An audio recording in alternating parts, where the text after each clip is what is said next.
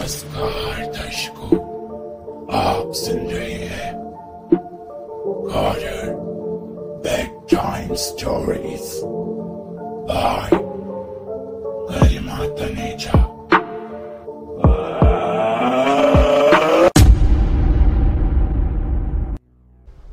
वो सुनसान सड़क से वापस आ रहा था। अपने स्कूटर को चलाते हुए हाथ में छोटा सा फ़ोन पकड़े जिसकी लाइट उसने ऑन की हुई थी। फ्लैश लाइट ऑन किए, वो आगे की ओर बढ़ रहा था। बहुत अंधेरा था। रात के साढ़े ग्यारह बज चुके थे। ठंडी हवाएँ चल रही थी।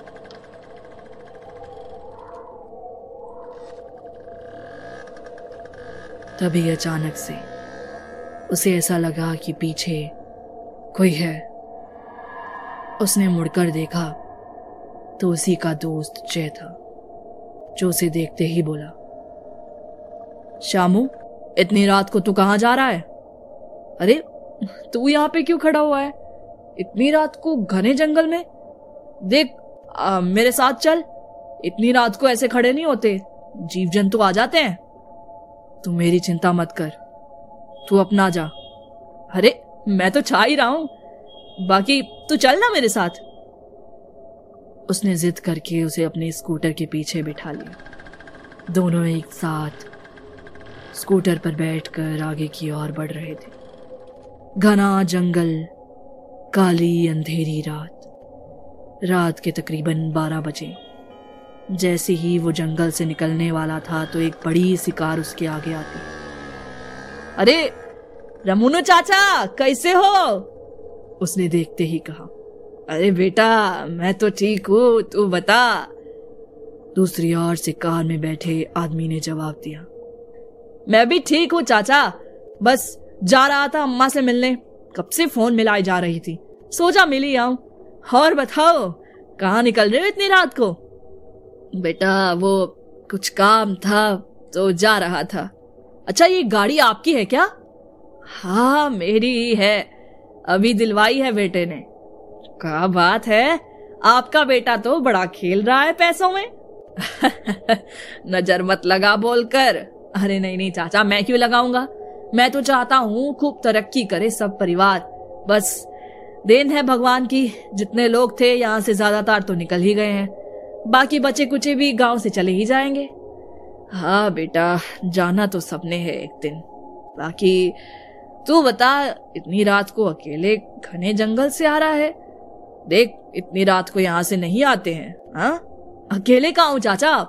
मेरे साथ तो जैसे ही उसने पीछे मुड़कर देखा तो वहाँ कोई भी नहीं था। अरे, यहाँ पर जय बैठा हुआ था। क्या हुआ बेटा? इतनी रात को अकेले ऐसे मत जा। चल, घर चला जा। मैं छोड़ दू? नहीं नहीं, मैं चला जाऊँगा। ठीक है, चल, मैं भी निकलता हूँ हाँ? देरी हो रही है। ठीक है, चाचा। इतना कहते हुए वह वहाँ से चले गए। वो परेशान था कि अचानक से उसका दोस्त गायब कहाँ हो गया। स्कूटर की पीछे वाली सीट पर बैठा, वो अचानक से कहा चला गया। उसने स्कूटर की स्पीड बढ़ाई और फटाफट घर पहुँचा। तो देखा कि माँ उसका इंतज़ार कर रही थी। उसने पहुँचते ही कहा, अरे माँ, कैसी हो? मैं ठीक हूँ बेटा। बस तेरे आने का इंतज़ार कर रही थी। बहुत देर कर दी तूने। माँ, क्या करूँ? बड़ी ठंड थी। रास्ते में मैं मुश्किल से स्कूटर चला पा रहा था। इससे अच्छा तो मैं बस ही करके आ जाता। हाँ लेकिन बस कहा अभी धक्के खाता तू? वही तो माँ, कोई लेने जाने वाला भी नहीं था। वरना कह देता किसी को। अच्छा माँ, पता है आपको? रस्ते में मुझे जय मिला था और रमूनू चाचा भी मिले थे। लेकिन पता नहीं, अचानक से मैं रमोनू चाचा से बात कर रहा था जय गायब भी हो गया। क्या कहा तूने? रमूनू चाचा और जय? हाँ जय। क्या हुआ? तू पागल हो गया है क्या? माँ ने अजीब से तरीके से कहा, जिसे सुनकर वो चौंक गया और पूछने लगा। पागल हो गया हो मतलब?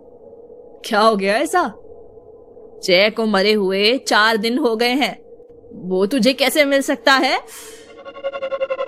ये सुनकर मानो उसके पैरों तले ज़मीन ही खिसक गई। चार दिन? ऐसा कैसे हो सकता है माँ? मैं, मैं मैंने मैंने उसे स्कूटर पे बिठाया था। वो घने जंगल से आ रहा था ना मैं तो रास्ते में मुझे मिला था। और बड़ी अजीब तरीके से मुझे देख रहा था। पर स, सच में आपने मुझे बताया भी नहीं। इसी के लिए तो मैं तुझे बुला रही थी बेटा। और घने जंगल से क्यों आया तू? तुझे कितनी बार कहा है, उस रास्ते को मत लिया कर। सुनी है ना तूने अफवाहें? लेकिन माँ माँ वहाँ कुछ नहीं। चल, इधर आ इधर आ। उसकी माँ उसे मंदिर के सामने ले जाकर उसकी नज़र वारने लगी। माँ, क्या कर रही हो ये? तेरी नज़र उतार रही हूँ। पता नहीं क्या कर दिया हो जय की आत्मा ने तुझे। मुझे तो डर सा ही लगता है। माँ, कितना सोचती हो आप? ऐसा कुछ भी नहीं है। तू नहीं जानता। ये सपना बहुत खतरनाक है। मैंने बोला है ना तुझे। तू तू समझता ही नहीं है। हो गया ना तेरा भी सामना उससे। कुछ कर देता तो? शुक्र कर, वहाँ पर रमूनु चाचा आ गए। वरना पता नहीं क्या क्या दिन देखने पड़ते मुझे। अपना बेटा भी खोना पड़ता उसके चक्कर में। देख, अब तू उस रास्ते से नहीं जाएगा। लेकिन माँ माँ वाह कुछ नहीं। देखा ना तूने? लेकिन माँ, हो सकता है मुझे वहम हुआ हो। कैसा वहम? देख, मैंने कह दिया तो कह दिया। ठीक है ना? चल, अब जाकर सो जा। माँ ने उसे कहा और बिस्तर लगा दिया। वो रात को सोते हुए थोड़ी देर तो जय के ख्याल लेता रहा, फिर नींद कब लगी पता ही नहीं चला। अगले दिन वो जय की माँ से मिलने गया। तो ये सुनकर बहुत ही अजीब लग रहा था। समझ में नहीं आया कि उसके साथ वो क्या हुआ। वहाँ पर सच में जय था या फिर सिर्फ़ उसे वहम हुआ था। उसे समझ ही नहीं आया लेकिन उसके बाद से उसने वो काले अंधेरे जंगल वाला रास्ता दोबारा रात में नहीं लिया।